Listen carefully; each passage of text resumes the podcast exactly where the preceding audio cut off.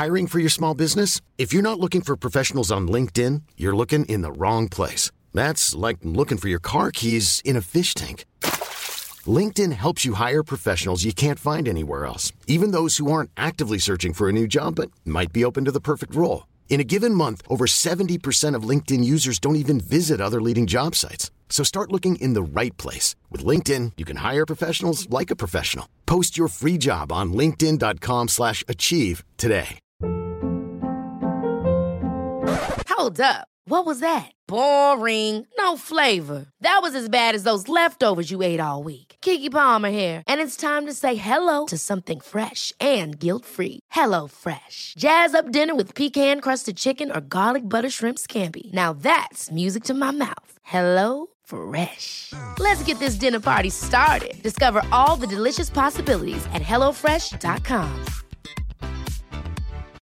Millions of people have lost weight with personalized plans from Noom, like Evan, who can't stand salads and still lost 50 pounds. Salads, generally, for most people, are the easy button, right? For me, that wasn't an option. I never really was a salad guy. That's just not who I am. But Noom worked for me. Get your personalized plan today at Noom.com. Real Noom user compensated to provide their story. In four weeks, the typical Noom user can expect to lose one to two pounds per week. Individual results may vary.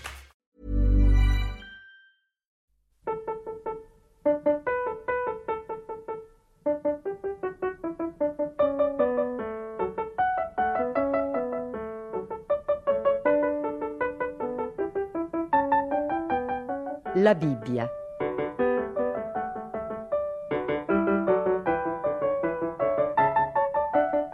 Omero Antonutti legge la Genesi.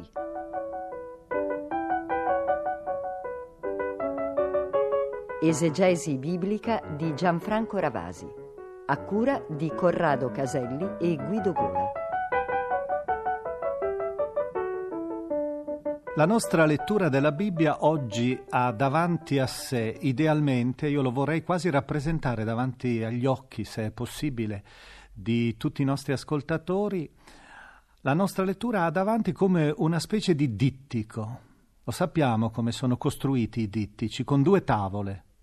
Ecco, noi inizieremo a leggere, a guardare, a contemplare la prima tavola, il, il primo dipinto, che è tutto colmo di colori, è tutto smaltato di colori affascinanti. Il secondo, invece, la seconda tavola che leggeremo poi, è invece striata, lacerata, segnata quasi da colori oscuri, da toni oscuri. Sembra che sia avvenuto una tragedia su questa tavola. Nella prima si rappresenta ancora una volta la creazione dell'uomo. L'abbiamo ascoltato la scorsa settimana, ma ora riappare. Naturalmente un altro autore che ci racconta la creazione dell'uomo. Questo autore è vissuto prima dell'autore della prima pagina. Siamo nel capitolo secondo della Genesi, dal versetto quarto in avanti. L'autore è vissuto grosso modo nel X secolo avanti Cristo. Eh, gli studiosi chiamano questa scuola che ha dato origine a questa pagina la tradizione yavista. Ecco, il protagonista che entra in scena subito porta un nome che noi siamo abituati a considerare un nome proprio di persona, Adamo. Invece in ebraico A-Adam, A è l'articolo, Adam è un nome comune, vuol dire l'uomo, in quanto tale. A è l'articolo e Adam, uomo. L'uomo per eccellenza, l'umanità, come diceva Sant'Agostino, quell'uomo che era in mio padre, che è in me, che è in mio figlio, cioè che continua nell'interno della storia dell'umanità. Ebbene, quest'uomo è rappresentato nel disegno di Dio, come Dio lo sognava. E Dio lo sognava con tre relazioni fondamentali lo sognava in armonia con se stesso, difatti c'è una specie di filo, di respiro che passa da Dio all'uomo, lo considerava in armonia con le cose, con gli animali, col mondo, con la materia, difatti sentiamo che questo A Adam, L'uomo dà il nome agli animali, ma soprattutto alla fine, giunto alla sera della sua avventura di uomo religioso, in rapporto con Dio, di uomo lavoratore che trasforma la materia, che è in contatto con la materia, Giunto alla sera, quest'uomo è triste, ha bisogno di incontrare il suo simile, la sua donna. E difatti l'ultima parte del racconto che ora sentiremo è quella sorpresa gioiosa dell'aver incontrato la propria donna, come dice la Bibbia, un aiuto che mi sta di fronte, letteralmente, l'aiuto che è simile a lui. E difatti l'uomo canta quell'inno d'amore che si ripeterà in lingue diversissime per tutta la storia dell'umanità, tutte le volte che due si innamoreranno. Veramente costei è carne dalla mia carne, ossa dalle mie ossa saranno una carne sola, cioè un'unica esistenza. Ecco, ascoltiamo, leggiamo, quasi guardiamo questa tavola in cui troviamo queste tre grandi armonie. L'uomo in armonia col suo Dio, in armonia col mondo e in armonia con la sua donna.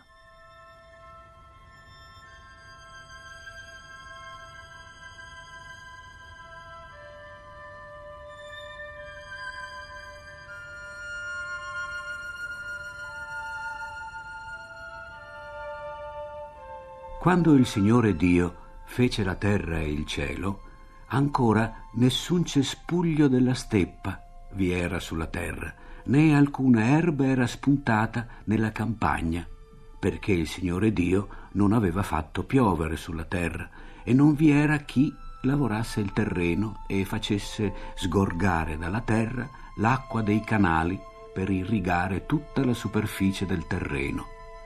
Allora il Signore Dio plasmò l'uomo con la polvere del suolo e soffiò nelle sue narici un alito di vita. Così l'uomo divenne un essere vivente. Poi il Signore Dio piantò un giardino in Eden, ad oriente, e vi collocò l'uomo che aveva plasmato. Il Signore Dio fece spuntare dal terreno ogni sorta d'alberi, attraenti per la vista e buoni da mangiare, tra cui l'albero della vita nella parte più interna del giardino, insieme all'albero della conoscenza del bene e del male. Un fiume usciva da Eden per irrigare il giardino, poi di lì si divideva e formava quattro corsi. Il nome del primo e Pison. Esso delimita il confine di tutta la regione di Avila dove c'è l'oro. L'oro di quella terra è fine. Qui c'è anche la resina odorosa e la pietra donice. E il nome del secondo fiume è Gikon. Esso delimita il confine di tutta la regione di Etiopia. Il nome del terzo fiume è Tigri. Esso scorre ad oriente di Assur il quarto fiume è l'Eufrate. Poi il Signore Dio prese l'uomo e lo pose nel giardino di Eden, perché lo coltivasse e lo custodisse. Poi il Signore Dio diede questo comando all'uomo. Di tutti gli alberi del giardino tu puoi mangiare, ma dell'albero della conoscenza del bene e del male non devi mangiare, perché nel giorno in cui tu te ne cibassi, tu certamente morirai.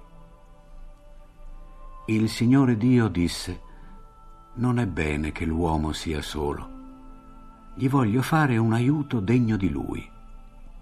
Allora il Signore Dio plasmò dal suolo tutti gli animali della campagna e tutti gli uccelli del cielo e li condusse all'uomo per vedere come li avrebbe chiamati in qualunque modo l'uomo avesse chiamato gli esseri viventi, quello doveva essere il loro nome. E così l'uomo impose dei nomi a tutto il bestiame, a tutti gli uccelli del cielo e a tutte le bestie selvatiche, ma per l'uomo non fu trovato un aiuto che fosse degno di lui. Allora il Signore Dio fece cadere un sonno profondo sull'uomo, che si addormentò. Poi gli tolse una delle costole e richiuse la carne al suo posto. Il Signore Dio, dalla costola che aveva tolto all'uomo, formò una donna. Poi la condusse all'uomo. Allora l'uomo disse, questa volta è osso delle mie ossa e carne della mia carne. Sarà chiamata Isha, donna perché da Ish, uomo, è stata tratta.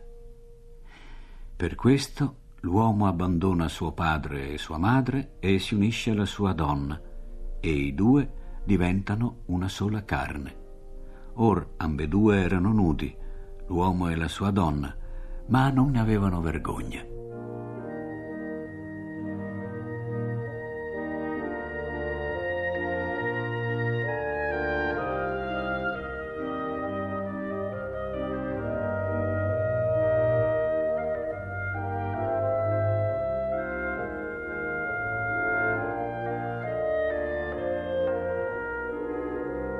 Abbiamo davanti a noi ora la seconda tavola di quel dittico ideale che abbiamo rappresentato.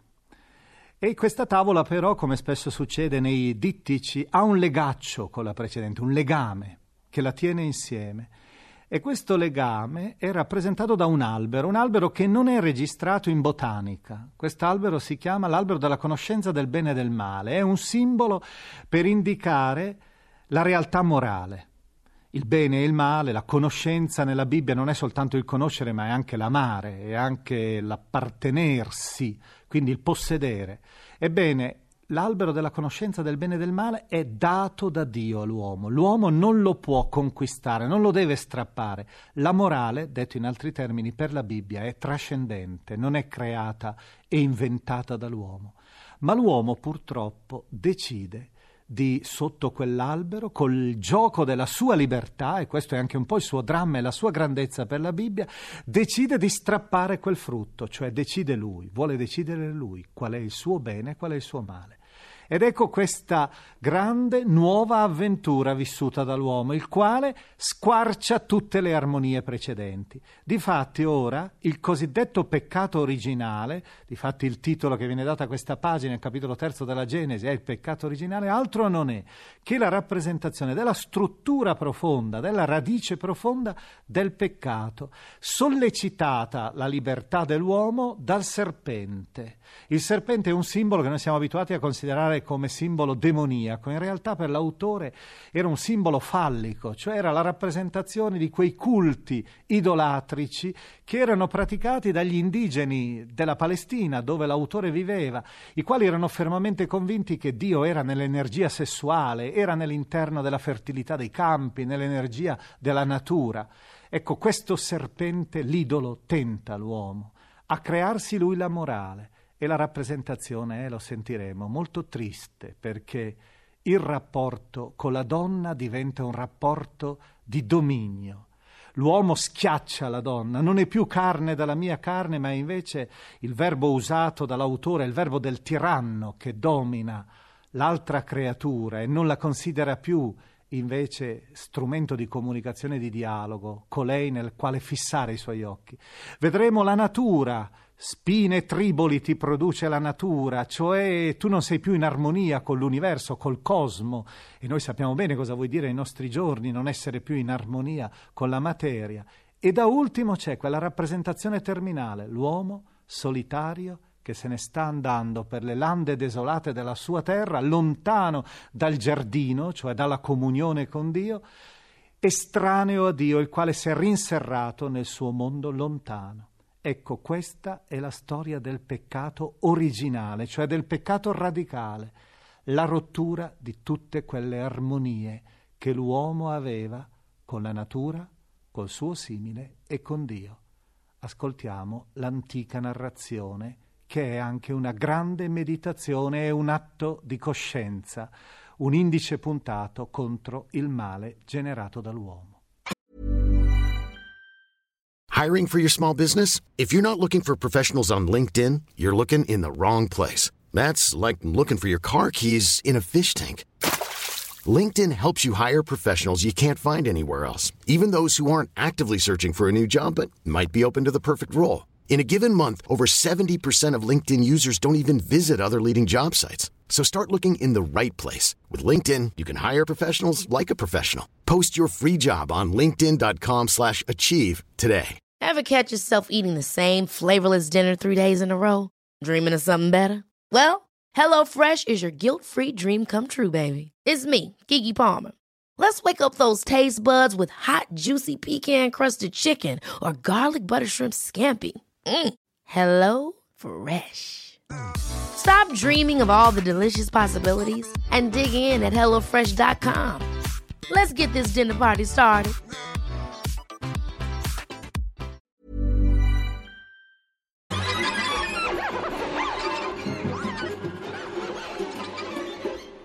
Il serpente era il più astuto di tutti gli animali della campagna che il Signore Dio aveva fatto e disse alla donna È vero che Dio ha detto non dovete mangiare di nessun albero del giardino? La donna rispose al serpente Dei frutti degli alberi del giardino noi possiamo mangiare, ma del frutto dell'albero che sta nella parte interna del giardino Dio ha detto non ne dovete mangiare e non lo dovete toccare, altrimenti morirete. Ma il serpente disse alla donna, Voi non morirete affatto, anzi, Dio sa che nel giorno in cui voi ne mangerete si apriranno i vostri occhi e diventerete come Dio, conoscitori del bene e del male. Allora la donna vide che l'albero era buono da mangiarsi seducente per gli occhi e attraente per avere successo. Perciò prese del suo frutto e ne mangiò. Poi ne diede anche a suo marito, che era con lei, ed egli ne mangiò. Si aprirono allora gli occhi di ambedue e scoprirono di essere nudi. Perciò cucirono delle foglie di fico e se ne fecero delle cinture. Poi udirono il rumore dei passi del Signore Dio che passeggiava nel giardino alla brezza del giorno. E l'uomo fuggì con la moglie dalla presenza del Signore Dio in mezzo agli alberi del giardino. Allora il Signore Dio chiamò l'uomo e gli domandò Dove sei? rispose Ho udito il tuo passo nel giardino e ho avuto paura perché io sono nudo e mi sono nascosto. Riprese. Chi ti ha indicato che eri nudo? Hai dunque mangiato dell'albero del quale ti avevo comandato di non mangiare? Rispose l'uomo. La donna che tu hai messo vicino a me mi ha dato dell'albero e io ho mangiato. Il Signore Dio disse alla donna, Perché hai fatto questo? rispose la donna. Il serpente mi ha ingannata e io ho mangiato. Allora il Signore Dio disse al serpente, Perché hai fatto questo, maledetto sii tu fra tutto il bestiame e fra tutti gli animali della campagna. Sul tuo ventre dovrai camminare e polvere dovrai mangiare per tutti i giorni della tua vita. E io porrò ostilità tra te e la donna, tra la tua stirpe e la sua stirpe. Essa ti schiaccerà la testa e tu la assalirai al tallone. Alla donna disse, Moltiplicherò le tue sofferenze e le tue gravidanze. Con doglie dovrai partorire figlioli. Verso tuo marito ti spingerà la tua passione, ma egli vorrà dominare su di te. E all'uomo disse, perché hai ascoltato la voce di tua moglie e hai mangiato dell'albero per il quale ti avevo ordinato non ne devi mangiare, maledetto sia il suolo per causa tua. Con affanno ne trarrai il nutrimento per tutti i giorni della tua vita. Spine e cardi farà spuntare per te, mentre tu dovrai mangiare le erbe dei campi. Con il sudore della tua faccia mangerai il pane, finché tornerai alla terra, perché da essa sei stato tratto, perché polvere sei e in polvere devi tornare. L'uomo chiamò sua moglie Eva, perché essa fu la madre di tutti i viventi. Poi il Signore Dio fece all'uomo e a sua moglie delle tuniche di pelli e li vestì. Il Signore Dio disse allora, Ecco, L'uomo è diventato come uno di noi, conoscendo il bene e il male. Ora facciamo sì che egli non stenda la sua mano e non prenda anche l'albero della vita, così che ne mangi e viva in eterno. E il Signore Dio lo mandò via dal giardino di Eden perché lavorasse la terra dalla quale era stato tratto. Scacciò l'uomo e dinanzi al giardino di Eden pose dei cherubini e la fiamma della spada folgorante per custodire l'accesso all'albero della vita.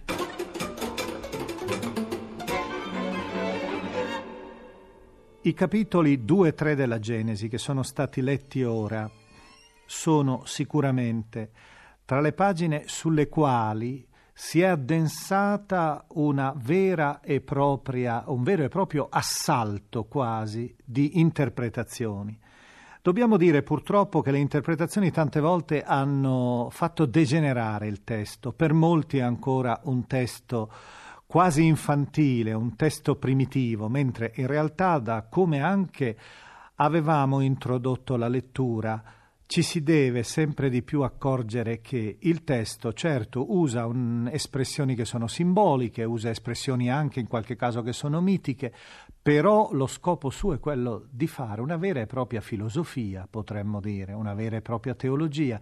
Quindi si tratta di una pagina che ha in sé una sua profondità e non è riconducibile quindi a un racconto da deporre quasi nell'interno di un mondo primitivo, di un mondo diremmo quasi intellettualmente sottosviluppato.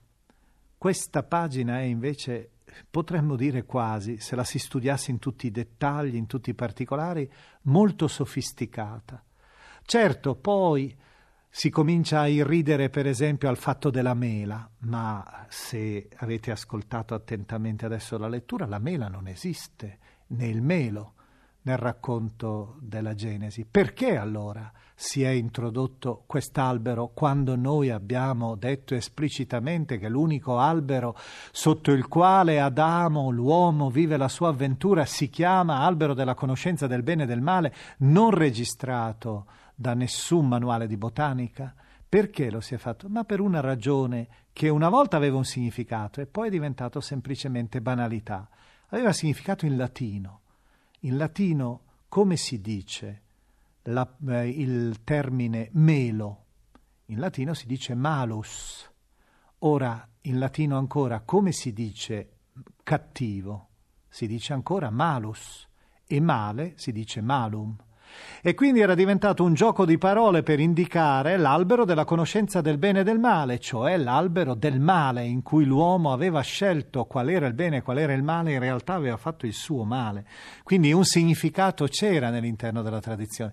Ma diciamo anche quella rappresentazione della donna come costola, tratta dall'uomo, dalla costola dell'uomo che ha creato poi tutte quelle interpretazioni anche antifemministe, quell'ironia naturalmente che si è poi scaricata su questa rappresentazione primitiva, si diceva, ma è solo frutto di una cattiva conoscenza dei simboli orientali, delle lingue orientali. Pensiamo per esempio che in sumerico la parola ti significa contemporaneamente costola e vita femminilità. Per cui l'autore evidentemente ha usato un simbolo che nell'antico Oriente era il simbolo della donna e della vita.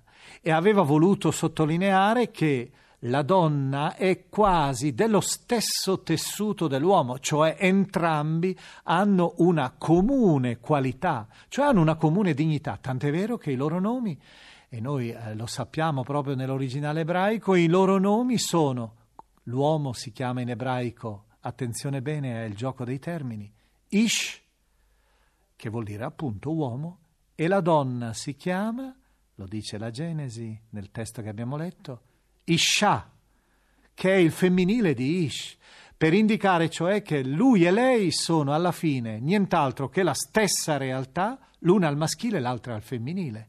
Ecco, ho voluto soltanto evocare adesso alcuni particolari per indicare come la nostra lettura è solo per ora un ascolto, un vago ascolto. Sarebbe molto bello tentare di penetrare in tutti i meandri di questo racconto antico ormai 3000 anni.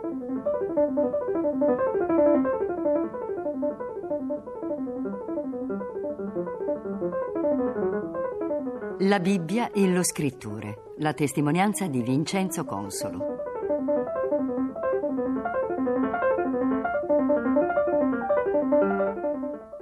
Il primo incontro con la Bibbia, con il grande libro dell'umanità, questo libro primigenio che, anche, che è un libro ma è un insieme di libri, è una biblioteca.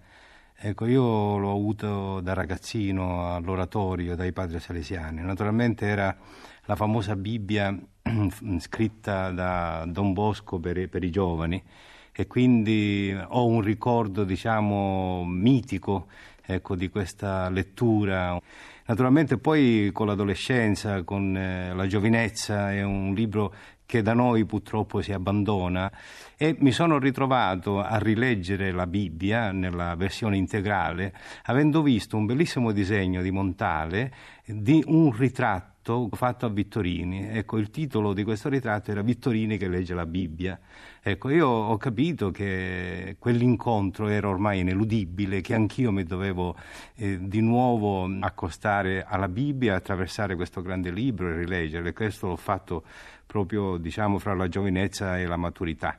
Naturalmente eh, parlare della Bibbia è estremamente difficile, comunque c'è tutto, io l'ho guardata soprattutto dal punto di vista letterario. Ecco. la cosa che mi ha sempre colpito è che eh, l'inizio di questa grande narrazione è una, una narrazione orale e che quella non era una scrittura in prosa, ma era una prosa ritmica, come sempre nelle narrazioni orali, come è stato nei grandi poemi dell'antichità, come è stato per esempio per i poemi omerici.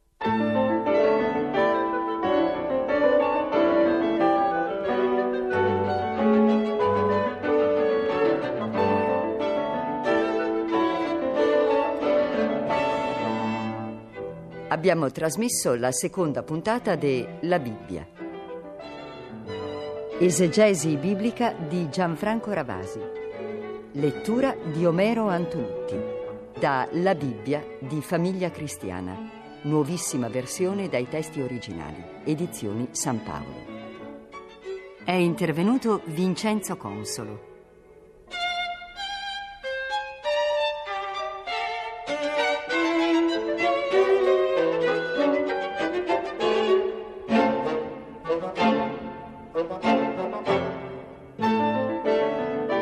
Consulente musicale Maddalena Novati.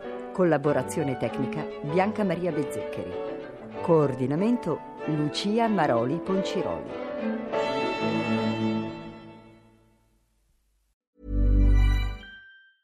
The biggest names in tennis are coming to Paris for the most anticipated Roland Garros in years. Tennis Channel Plus is your place to watch. Stream every court from your phone or smart TV live in HD Experience three weeks of unparalleled tournament access as the world's top players in tennis face off against each other. Will the veteran champions continue their dominance, or will a fresh face emerge to challenge their legacy on the clay courts? Daily live coverage of this epic showdown begins Monday, May 20th. Don't miss a matchup. Stream it now with Tennis Channel Plus to be there when it happens. Hey, it's Paige DeSorbo from Giggly Squad. High quality fashion without the price tag? Say hello to Quince.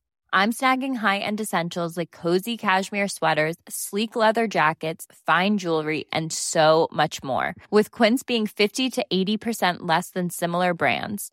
And they partner with factories that prioritize safe, ethical, and responsible manufacturing. I love that. Luxury quality within reach. Go to quince.com slash style to get free shipping and 365 day returns on your next order. Quince.com slash style. Ever catch yourself eating the same flavorless dinner three days in a row? Dreaming of something better? Well, HelloFresh is your guilt free dream come true, baby. It's me, Gigi Palmer. Let's wake up those taste buds with hot, juicy pecan crusted chicken or garlic butter shrimp scampi. Mm. Hello Fresh. Stop dreaming of all the delicious possibilities and dig in at HelloFresh.com. Let's get this dinner party started.